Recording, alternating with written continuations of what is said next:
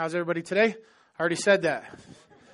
That's the wrong cue. This is the one where I say, if you have your Bibles, open them up, please, to Colossians chapter 2. All right, Colossians chapter 2, where we um, left off last week, as you remember, Colossians is, it breaks up into three specific categories. In Colossians chapter 1, um, Paul is talking about the, the truth about the Christ, or the truth about the Messiah, basically the truth about Jesus, who Jesus is.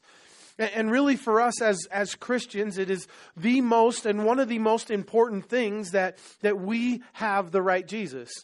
And people think, well, that's crazy. Jesus is Jesus, right? Well, no, not so much. That's just actually not the case because unfortunately, there, there's so many different Jesuses out there. And if you really get down to it, we use the same vocabulary with a lot of folks, but we have a different dictionary.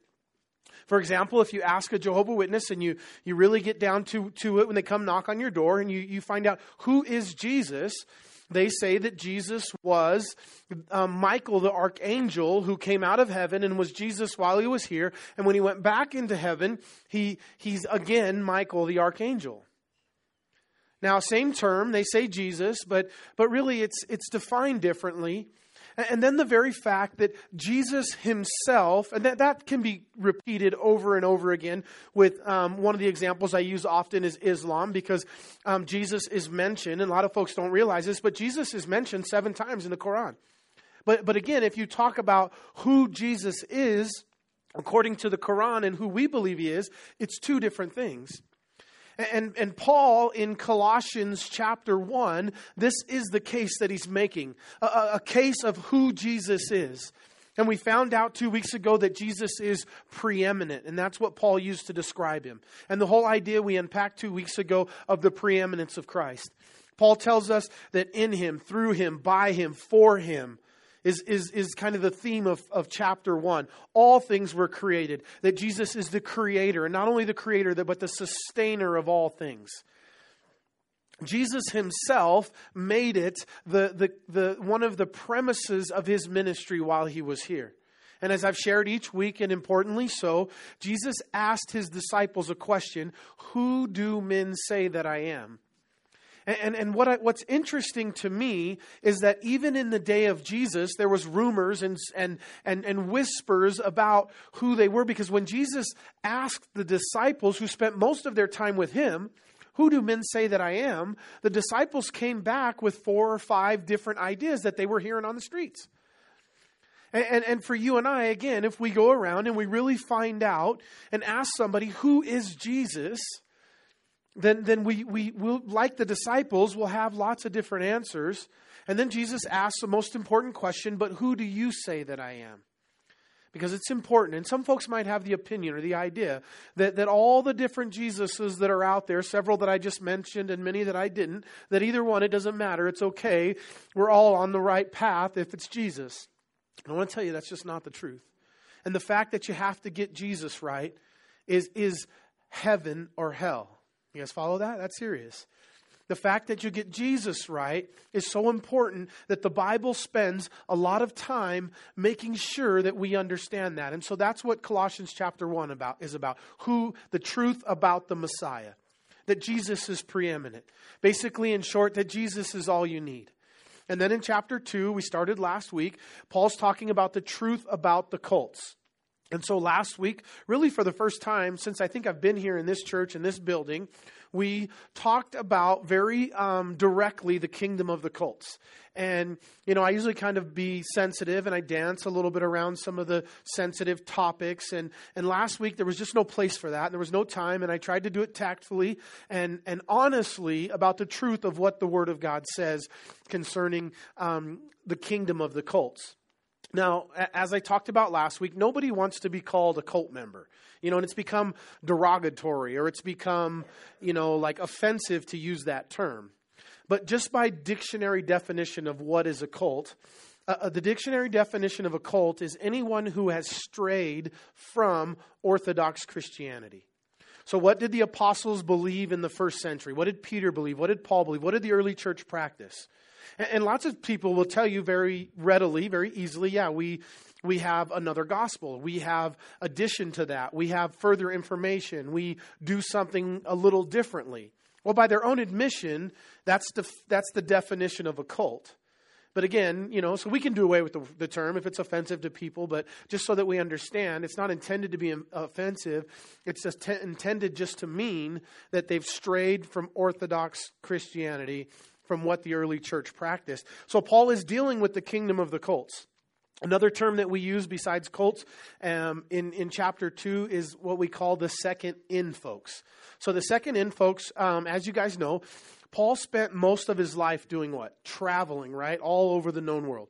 Or at the time, not, actually not necessarily all over the known world. Paul spent his time from Israel, and then you go north, you hit Lebanon, Syria, and Turkey. A lot of the places, a lot of the churches that Paul planted were in modern Turkey along the coast.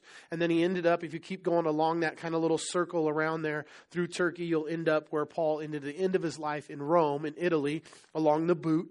And so in there is Ephesus and um, Colossians, where we are today. And Paul's custom is he would go and he would find a group of Jews meeting on a Saturday, and he would begin to share the gospel of Jesus Christ with them. And then as folks began to come to Jesus and get saved, then Paul would start a church, a Sunday morning church, and, and Paul would build the church. And then, and then what happened? Paul would eventually raise up leaders and turn the church over to the folks that were there. And basically, what so much of the New Testament is, is Paul, in the, in the epistles part, not the Gospels, but in the epistles part, is Paul then writing letters back to these places that he traveled. You guys, you know those, those maps in the back of your, your Bible, and you have all these different colored strings that go through the, the Asia Minor there?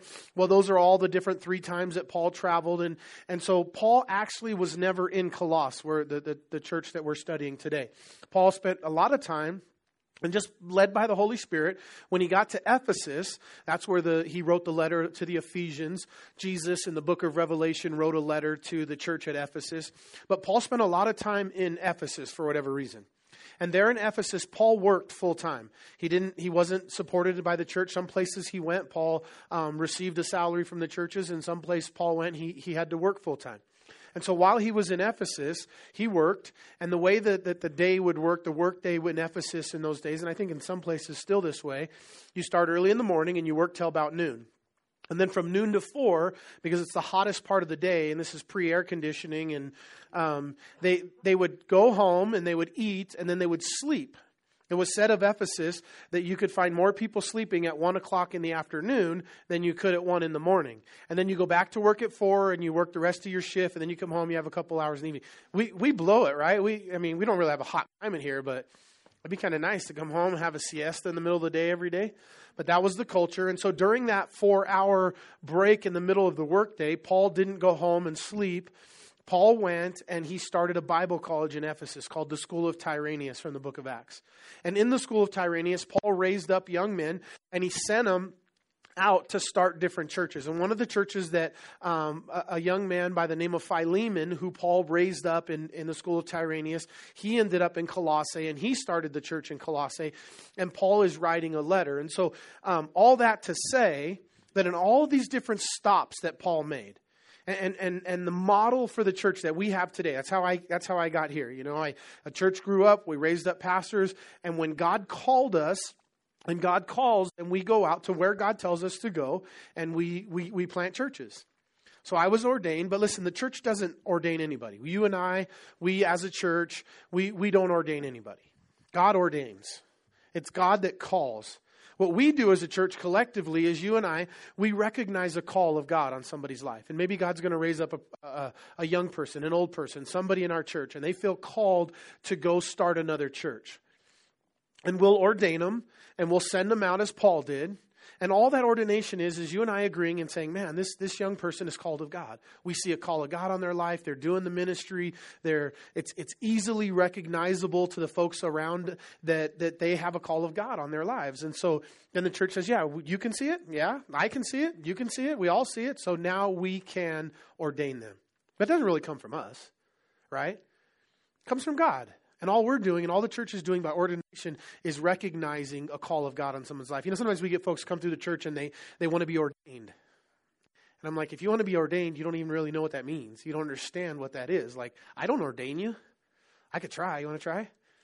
I get some holy water. I'm like, I've always wanted to like make the sign of the cross, chuck chuck mandu, and do some weird stuff, and maybe something will happen, but it doesn't really work. So Paul again, side note, Paul again was was um, raising folks up and and sending them to these churches. Well, what would happen is the second in, that was all to, talking about the topic of second in folks, cults, second in. So the second in folks were the ones that would come behind the work that Paul did. After Paul left, and Paul was the big dog, and they didn't want to fight with Paul because they'd lose. And Paul had a lot of credibility. But when Paul left, these people that were raising up, they were good people, but they weren't, weren't experienced as Paul and was young, and the, the, the, early church was just beginning. And, and the early in folks, or the second in folks, would come in behind Paul and they'd say, Yeah, Paul preached the gospel of grace through faith in Jesus Christ. And that's great, but you, you, you're missing some information. You also need to, and depending on which group it was, there were several. The Judaizers, which were the, the former Jews who were becoming, you know, Christian, they would come in and they would say, yeah, that's all good, but you also have to be circumcised. You also have to keep the law of Moses. You also have to keep certain portions of the law of Moses the Gnostics and the different other groups would come in and say, yeah, that's great what Paul preaches, grace and faith and all that good stuff.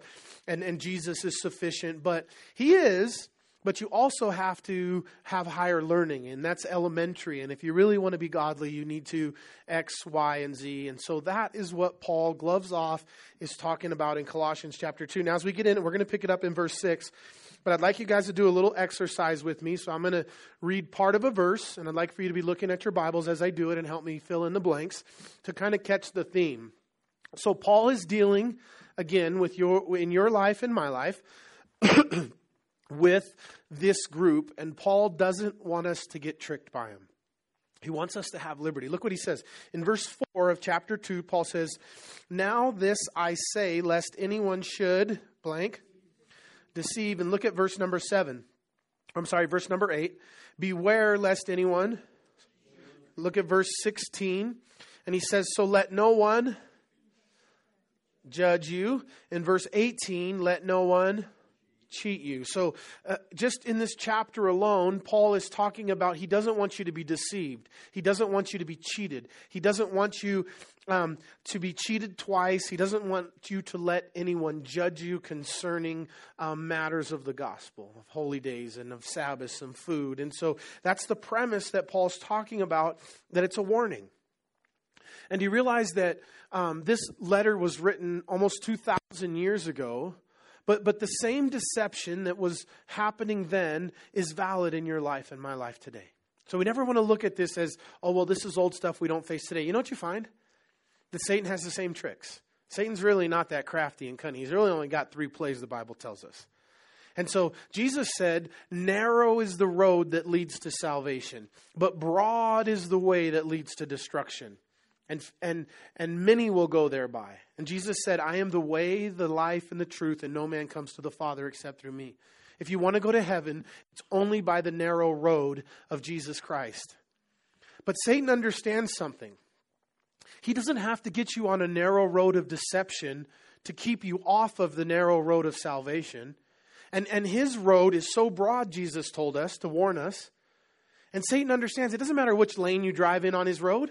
He just got to get you on his side. And so he has the entire plethora. So what he has done to the truth is he's just, all he has to do is saturate it with so many lies that it's hard to figure out which is the truth. It's not like Satan has to, you know, get you to believe one thing. But what you find, and even if you look at the different religions of the world, so many of the things are very similar. You know, one of the one of the things I'll just point out briefly. One of the things that's similar in several different religions that believe different things, but the it's a factor, and I believe because it's a lie of Satan.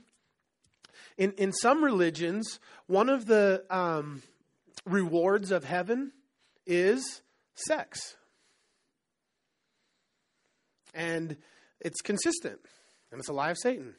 Jesus said there'll be neither marrying nor giving in marriage in heaven. It says that we're all the bride of Christ.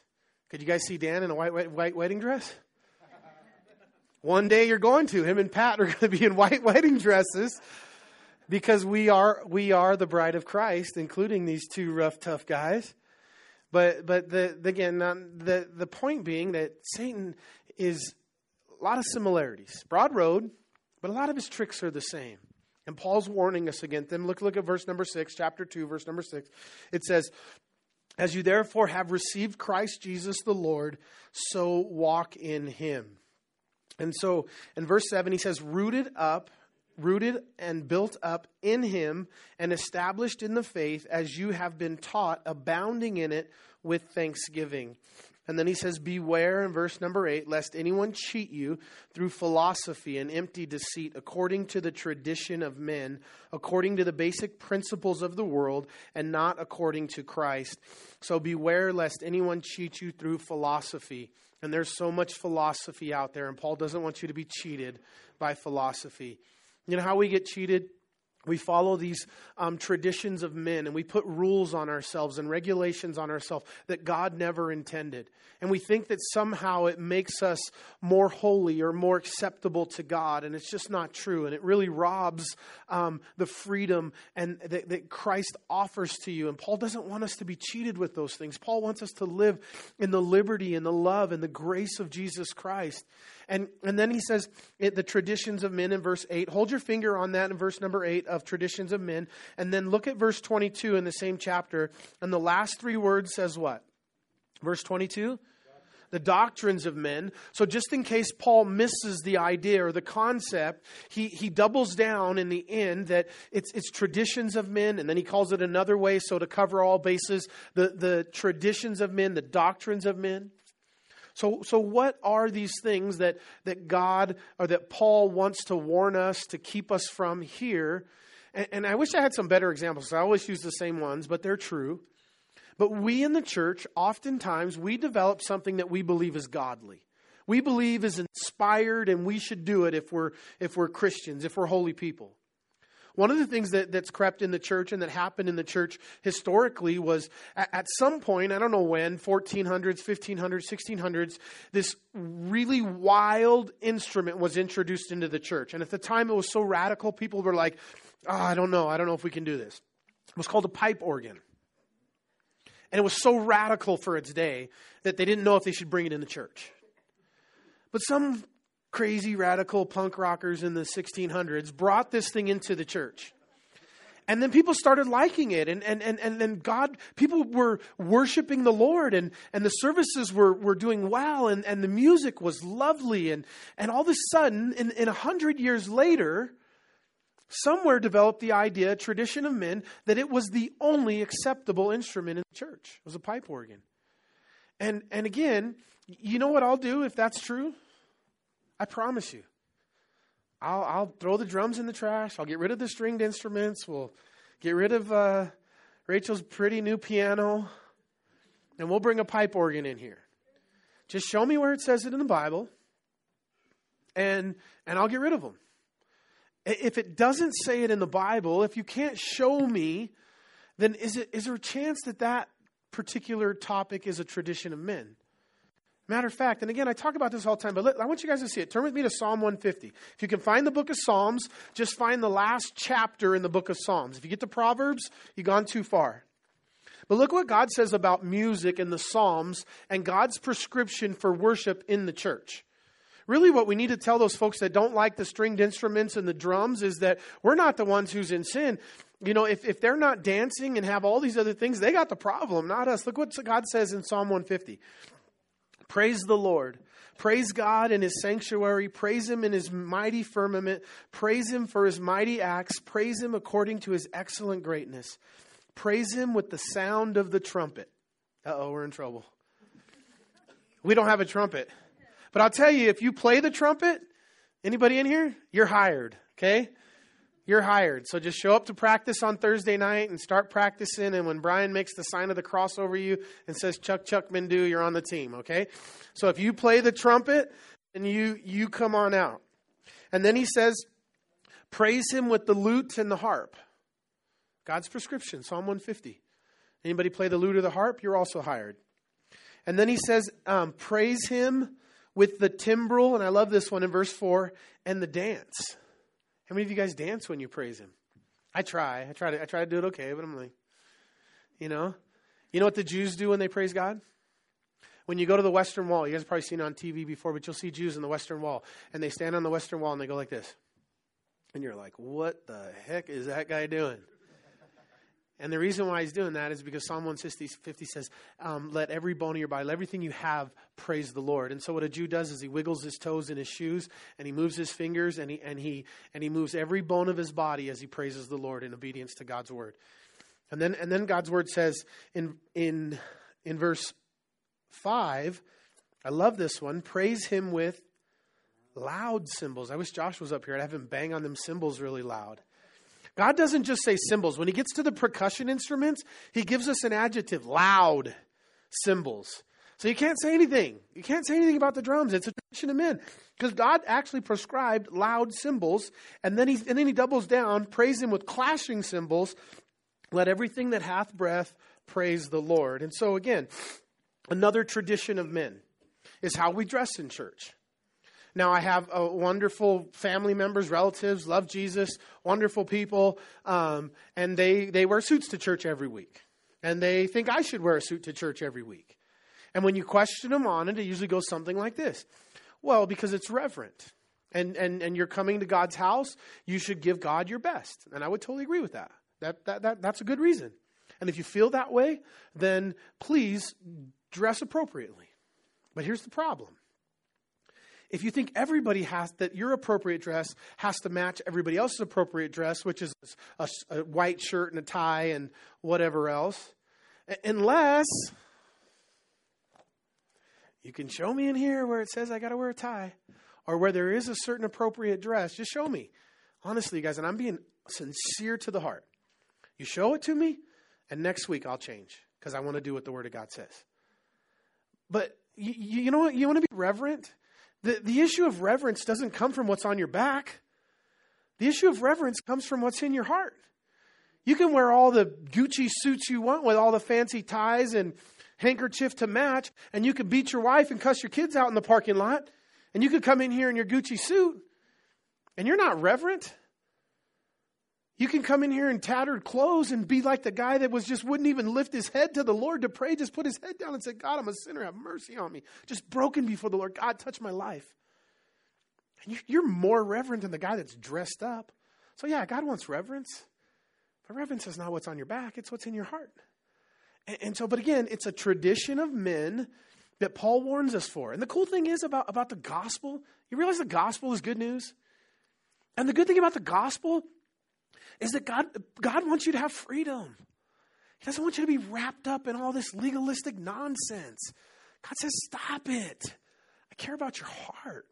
I care about the reality of just who you are, and I love you. And there's so many things that are so more important to me than what's on your back, than, than you know, what kind of instruments you use. You know, I, I, just can't imagine the children of Israel, two million of them, marching through the wilderness with the personality and the style they got, singing hymns like this with a pipe organ. See, I think Moses had long hair and he was like, no, I'm just kidding. I don't, I don't know that Moses did that. That's what I would have done. But, but if he did, the Bible doesn't say he can't do that, okay? So if the Bible does, let's do it. Let's just, let's just, as Paul warns us twice in, in Colossians chapter 2 about the traditions of men. And then he says, um, of the world, not according to Christ, for in him dwells the fullness of the Godhead bodily. So um, in verse 8, look at it, according to who? Christ. So he, here's the, um, the biblical example that the Bible lays out for us. You and I are called the blank of Christ, the bride of Christ in one place, but as a whole, the church is called the, the body of Christ. We are the body of Christ, okay? But we're not the head. You and I don't make up the head. The Bible says, and Paul tells us in Corinthians, some of us are different parts of the body. You know, um, the people that are in the children's ministry, they're the hands that that handle. I'm the obnoxious mouthpiece, and some other people are the eyes that, that have discernment. They see the things that in the church and the needs in the body, and other people are the legs that that make things happen. And that's what Paul says that that we're the body. But very clearly, over and over and over again, the Bible says that Jesus is the head. And, and where does the body go? Where the head turns, where the head leads, where the eyes are looking. And so Jesus is the head of the church. And Paul's making that point that Jesus is the head, and we, we, we need to follow Jesus in the church. What do we need? Jesus is sufficient. Jesus is enough. Jesus is all that you need and is the head. And then, and then Paul makes really the key verse for chapter 1, the culmination of chapter 1, the of chapter 2 is found right here in verse 9 and 10. So let's look at it. And, and, and this is, if we could just get this, this is everything I'm trying to say to you guys that I'm trying to unpack. Paul puts it right here in verse 9 and 10. He says, For in him, who's him? Jesus dwells all the fullness of the Godhead bodily. Somebody say all. all. So in Jesus dwells all, everything you need. For in him, for or of the Godhead bodily, and you are complete in him. Somebody say complete. So, what do you lack? Somebody say nothing. So, what do you need besides Jesus? Do you need additional writings? Do you need other information? Do you need more books? Do you need, you know, and, and when we talk about Jesus, don't, don't forget what, what the Bible teaches us about Jesus for this reason. John 1 1 a verse you all have memorized, right? Gospel of John, chapter 1, verse 1. In the beginning was the Word, and the Word was with God, and the Word was God. Verse 14, and the Word became flesh and dwelt among us. Kind of an anomaly, kind of a hard thing to, to technically understand in our minds, but the Bible's pretty clear that Jesus is the Word of God. And, so when it says in Him, it includes the, the, the, the written Word, the Logos, the, the Word of God that you have on your lap. And that's all you need. You're complete in Jesus, in His Word. We talked about it. We unpacked it last week. Hebrews chapter 1, verse 1. In times sundry, in times past, God spoke to us through the prophets. But in these last days, God speaks through His Son. In the same vein, the same idea, his son is the word. God speaks through the word. God speaks through his son. Jesus is all you need. Amen. So I pound the pulpit because it's Paul's pounding the pulpit. I mean, he's driving home the reality um, that you're complete in him, who is the head of all principality and power. I'm going to unpack principality and power in verse 15, so just hang on to that thought. And then it says in verse 11, in him you, actually, one more thing. I, I was going to pass on it, but I, am not going to. Real quick, if, if, you can stay here, if you can turn with me quick, just a couple pages to the right. First Timothy chapter two, because I love what Paul says um, to Timothy about this same idea. Now, listen. So many things that we study in the Bible, I want you to understand that they're not isolated in one epistle or in one place in the Bible. So many of these truths Paul repeated and, and Paul talked about because if they were dealing with it in Colossae, there's a good chance they were dealing with it in Ephesus. And so in the book of Ephesians, or Timothy, who was the pastor of the church in Ephesus, or Philemon, or in any of the other New Testament, you find these same things, or Romans, where Paul's giving us a complete gospel and truth compiled in one writing the, in the, the book of Romans. But I'm just saying that you, you find these same concepts repeated over and over and over again. And the idea that Jesus is enough. The idea is that Jesus is all you need. I love the way Paul puts it to Timothy. Same thing, same teaching. So I want to highlight it in, in 1 Timothy chapter 2, in verse 4. It's not about 4, it's a verse 5, but I can't skip 4. It says, Who desires all men to be saved and come to the knowledge of truth. Realize that Jesus doesn't want any of you not to be saved. It's not his heart. He's not mad at you. And, you know, the Bible says the psalmist said that, that, that God has no pleasure in the death of the wicked because they go to hell. And it's not God's will that any should, should perish. You know what's interesting about this verse is that when we when we pray for salvation for somebody, you know, Jesus said, "Anything you ask according to my will will be done for you." And here it says it's his will that all people be saved. So just know when you're praying for somebody to be saved, you're praying according to the will of God. Amen. Okay, verse 5 is what I wanted to highlight though. Paul says, "For there is no one and I'm sorry, no one. For there is one God, one mediator, somebody say one mediator between God and men, the man Christ Jesus, is the way Paul puts it to Timothy. There's one God, there's one mediator between God and men, the man Christ Jesus. So, how many different avenues of mediation has God created for you and I? And that one is what? Paul makes a point to Timothy, He makes the point in the Colossians. He spends an entire chapter, Colossians chapter 1, um, identifying who that Jesus is and how he's preeminent and important and, and who he is. In chapter 2, he warns us against those things. And I'm warning us today, I'm encouraging us today, all you need is Jesus.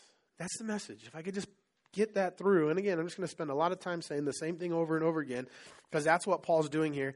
And then um, in verse 11 of chapter 2, back in Colossians, he says, In him you were also circumcised with the circumcision made without hands by the putting off of the body of sins of the flesh by the circumcision of Christ. So he talks about a circumcision, a cutting away of the flesh. And here he talks about it through baptism in verse 12, buried with him in baptism, which you were, you were also raised with him through faith in the working of God who raised him from the dead. So, um, so the, the cutting away of the flesh without hands is a picture. Do you remember Jesus? He's speaking to Nicodemus in chapter 3, and he says to Nicodemus, You must be born again. And Nicodemus's eyes started getting crossed, and he got kind of twisted about the whole thing that Jesus just told him. And Nicodemus said to Jesus, How can I do that? Can I crawl back in my mother's womb a second time and be born? Now, honest question, I think. I think Nicodemus is just being sincere and, and wanting to understand what Jesus meant about being born again. And so he asked Jesus, How does that happen? Do I crawl back in my mother's womb and get born again? And obviously, that's not what Jesus talked about. But Jesus said, No, you, you know, so, so the idea of being born again is necessary. And whenever Jesus says you must, guess what? You must. And he said, You must be born again. And, so there's a concept that's biblical that Paul's highlighting for us here that, that's dead and alive. Another way to put it would be saved and unsaved. Paul tells the Ephesians, You who were once dead to trespasses and sins, he made alive through his Son. So, so the process of becoming born again or going to heaven, God describes it as being dead and alive, and Paul's describing how that plays out in baptism. But you know, the reality is, you know, I, I talk to people. One of the things I, I run into when I witness to people sometimes is people say, Oh, I read the Bible. It didn't mean nothing to me. Oh, I prayed that prayer. Nothing happened. You know, and the issue is not intellect for people who read the Bible. Maybe some of those people were sincere and really did read the Bible and nothing happened. But the reality is, I think Jack Sparrow put it best. Dead men tell no tales. Dead people don't read too well either. And the issue, if you're dead, you don't read well. If you're dead, you, you don't understand, you don't perceive. And the issue is not intellect, the issue is what Jesus said that you have to be born again. And then what does the world say? So the same thing that they, they said, they said, show us a sign and we'll believe. The world today, how many people you know say, well, yeah, if God, you know, I had, I had people tell me this, okay, if your God's alive, then have him strike me with lightning right now. If he strikes me with lightning right now, I'll believe. And does he get struck with lightning? No, God don't work that way. People don't like it. Oh, if God would just show me a sign, I'll believe. And Jesus said, No sign will be given to you except the sign of Jonah, which already passed. And, and the reality is, but what he does say he doesn't do it that way. People don't like it. Why don't God just, why don't God, God, He's God. Why don't He just give us an easy sign, then we'll all believe? Nope, sorry. And if you're one of those people and you're just waiting for a sign, here's what I want to say to you tough. You don't like it? I mean, it, oh, maybe I should be nice to you. It's okay, sweetie. But God's not going to do it that way. He says he's not going to. You notice what he says? He says, once you believe, once you put your faith in God, and, and God's Holy Spirit comes in your life, something happens. You become alive, God says. And he said, once that happens, now I'm able, now you're able to see things you couldn't see because when you, when you were dead, understand things you didn't understand, perceive things you didn't perceive because it comes from life. And God's not going to give you life before you ask for life, before you get life. And that's why there's no sign. Because it's not a matter of sign, it's a matter of life and death. You guys follow me? Are we, are we together? So so, becoming alive in Christ, you, you now read the Bible differently. Now, the Holy Spirit of God has lived in you. We, we already learned in, in Colossians, right, chapter 1, that in Him, the hope of glory, that great mystery that Paul reveals in chapter 1, is Christ in us. And so, being alive. And so, the picture of that life and of baptism that Paul's describing, and we often say, let's pretend, and I don't know how to do it, that the old you, the one that was dead, the new you, the one that's alive, there's a separation that has to happen. And, and, where that happens is in water baptism. It's one of the, the spiritual lessons, principles, reasons of obedience for water baptism. As you go under the water, God says the old you stays under there and the new you comes out. And that old, old you that's dead never comes out of the water. And as same thing that happened with Jesus, as you come out of the water, the Holy Spirit of God comes down and, and makes residency in your life. God says that the Holy Spirit came down as a dove and alighted and remained upon Jesus, and a voice from heaven cried out, This is my son, hear ye him. This is my beloved son in whom I'm, who I am well pleased, hear ye him. And, and so that's the picture. And Paul highlights that, that, that the issue is becoming alive and that circumcision that's not made with the hands it's not like the legalistic people are saying that you have to be um, circumcised in verse 13 he says and you being dead in your trespasses and the uncircumcision of your flesh he has made alive together with him having forgiven you all trespasses somebody say all so listen if you're if you're alive in christ god's forgiven you all your trespasses and it doesn't matter about your rules and your regulations they're not going to help you you're good. You don't need help. It, it, God has done all. And then Paul in verse 14, I love verse 14, he says, Listen, having wiped out the handwriting of requirements that was against us, which was contrary to us, and he has taken it out of the way, having somebody nailed it to the cross. So he's talking about a handwriting of requirements. Why is it handwritten? Because it's things that men write down that are traditions of men, doctrines of men. Paul gives us this rhetorical, um, in verse 21. Look at verse 21. Paul's talking about the same concept, and this is a pretend list that Paul just throws off the top of his head, and he says, Oh, do not touch. Do not taste, I don't know, coffee. Do not handle whatever, you know, hot drinks with caffeine in them. I mean, you know, th- whatever's on your list, I don't care. Okay? And that's what Paul's talking about. Listen, is, this is what God did. This list of requirements that was against us, which was contrary to us, I love it. Jesus just came up was almost, he said, Give me that. And just ripped the list right out of your hand. And then he went over and he nailed it to the cross. You guys ever use that term? Nailed it. Next time you do something really cool and somebody says something to you, just say, Nailed it. Kind of feels good. But Jesus nailed it to the cross. You know, almost puts like a new respect to, to Martin Luther, who, who was a part of the Catholic Church, and, and he got a hold of a Bible, and he started reading the Bible, and he was finding all these things. He was reading Romans, and his mind was blown. He's going, all the stuff that I've been taught, all these traditions of men, they're not even in the Bible. And Martin Luther started writing things down that he was finding that weren't true, and God's Holy Spirit was being poured out of him. And, and our church today, it's born out of the Reformation. Now, the Reformation came a long way, and he had a long way to go. And Martin Luther did have some problems. His biggest problem being was that he hated Jews, which is a pretty big problem. But, but, but just the, the, the boldness of Martin Luther, who took the things that weren't true. What do you mean I, I can't prepay for sins? No, you can't. He wrote down the 95 Theses, and he went to the door of the church and he nailed them to the door. Well, Jesus takes your list. That list of what? That list of things that you put in your life that are doctrines of men, they're traditions, that are things that, that keep you, you know, legalistic. And Jesus just says, Give me that. And he nails it to the cross because by the blood of Jesus and on the cross, you, you have freedom. You have liberty in Christ. You have liberty. Now, the Bible says don't take your liberty as a, you know, and people hate this message sometimes. Like, no, Pastor, you can't tell people that. They'll go crazy sinning. No, they won't. No, they won't. It works exactly the opposite. Because what we're going to tell them is you got to fall in love with Jesus. And, and you got to seek Jesus. And, and, and you got to spend time with Jesus. And you got to, John 15, 5, you got to abide in Christ. And if you get up every morning and you spend some time with Jesus and you spend time with Him out the day and you hear His voice, you, you're not going to want to do those things.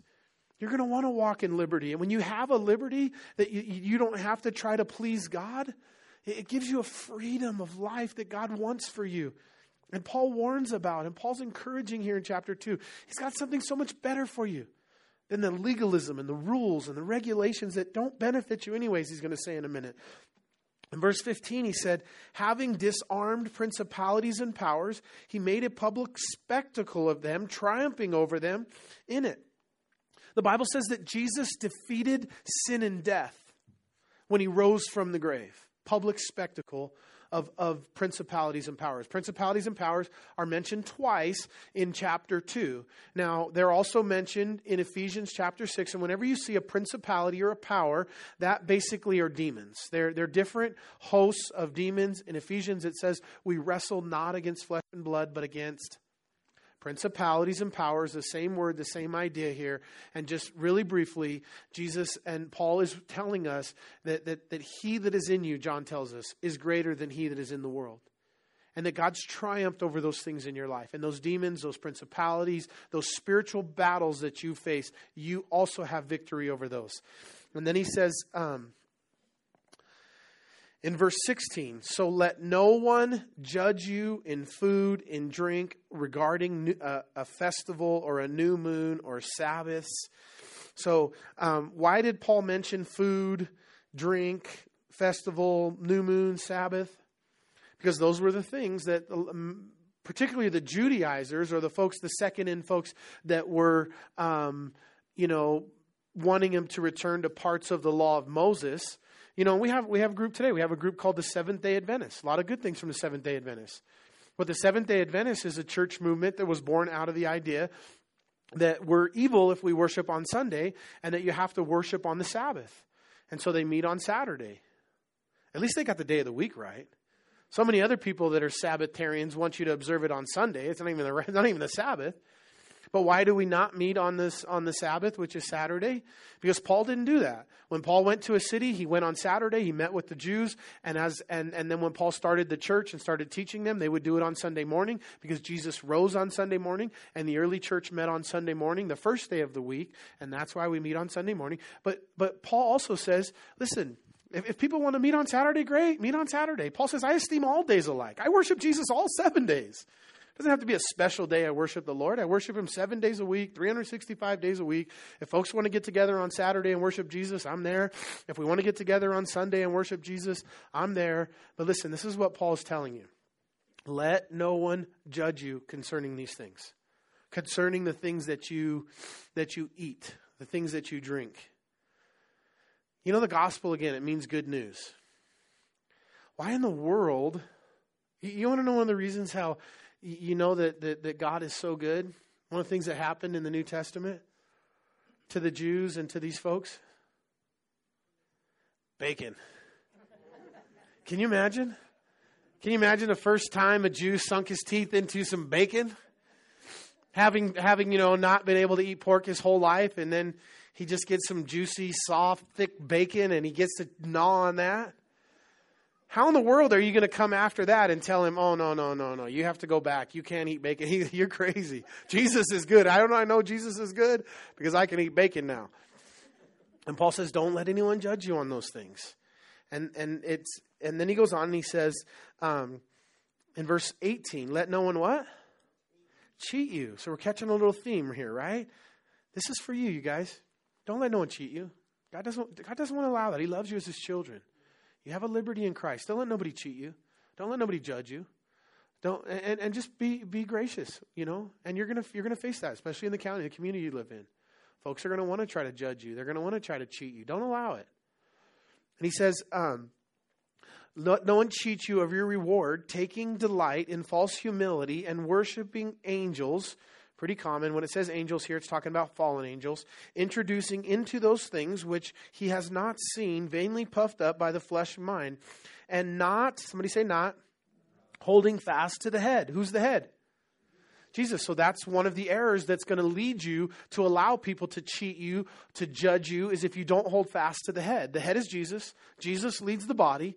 Paul says all you need is Jesus. Stay close to Jesus, plugged into Jesus, and allow Jesus to lead your life because it's all about Jesus. And then he said in verse number 20, um, Therefore, if you died with Christ from the basic principles of the world, why, as though living in the world, do you subject yourself to regulations? And then he gives this kind of facetious list, kind of this, you know, um, do not touch, do not taste, made up thing that might be on your list. Don't why, why do you subject yourself to these regulations? If you died with Christ, did you die with Christ? Are you born again? If you did, you have liberty. And don't don't don't tie those things again to you know, why have you returned? Paul told again. Same concept. Paul told the others, why why have you who have you let bewitch you so quickly? Why have you so quickly returned to those things of bondage? Don't do it. And then and then in verse 22 he says, which all concern things which perish with the using. It's like this real common sense verse number 22. It's almost like Paul saying, you know that bacon that they're judging you on that you're eating? what happens to it eventually? Where does it go? And we want to, that's what he's saying. And, and we want to fight over that. We, we, we want to fight, we want to make issue over things that perish, over things that come and go, things you put in your body and then they go away and, you know, they end up in places that, th- these are the things, really, common sense, these are the things that we want to fight about. Like, look, look at what happens to that stuff in the end. According to the commandments and doctrines of men. Paul says, and all that stuff is doctrines of men. Somebody wants you, you, you want to spend time talking and arguing with somebody about the, the Word of God, about what's sin, what's not sin. Just do it out of the Word of God. Just lovingly sit down with the brother, open some verses. If he's got some different ideas, you know, we're not judging him either. We're not angry at him. Let's just go to the Word of God and let's have a conversation. Let's read some different verses and let's see what God has to say about it. Get out the concordance on your phone and type in a couple key words that'll bring up verses. Read those verses, look up topics, and, and just try to see what God has so that take him here to Colossians 2 and show him um, traditions of men, doctrine of men. Which is it? Is it a tradition of men that Paul warns us about? Is it a doctrine of men that Paul tells us to, to stay away from? Or is it gospel? Is it what God intends for our lives? And then he says in verse 23 these things indeed have an appearance of wisdom. Now, now some of these things, they, they, we follow them, we believe them because they sound what? They sound wise. They sound like they make sense. You know, we don't follow things that are too stupid most of the time. But, you know, so there's an appearance of wisdom. There's there's a trickery to it. You know, and so these things appear to have wisdom, self-imposed religion, false humility, and neglect of the body, but of no value against indulgences of the flesh. Now, we'll just catch that last part and we'll be done today, you guys. He says, are, of no value against the indulgences of the flesh. So, what does that mean? They're of no value. So, let's say you're a Christian and you have um, certain things you do that are on that list that Paul said Jesus wants to take from you and nail to the cross. So, I always pick on the same thing, so I'll try to mix it up. So you um, think Friends is of the devil, so you don't watch Friends because good Christians would never watch Friends, and that's what's on your list. If I'm a good Christian, I don't watch Friends. Um, uh, if I'm a good Christian, I you know don't watch R-rated movies and I don't listen to X music, you know, and um, so so you have all those things on your list that, that God didn't necessarily put on your list. Now, and I'm not making a case for Friends for it or against it. You know, my my thing is I don't watch it. But my, my thing is always the same. You seek God, and if God tells you, hey, that's trash, then turn it off. If, if, if, if God, you know, you don't have that conviction, but, but here's again the mistake that the Bible warns us about. If I have a conviction that I can't go to and I can't read in black and white, the Bible says don't have sex outside of marriage. That's conviction.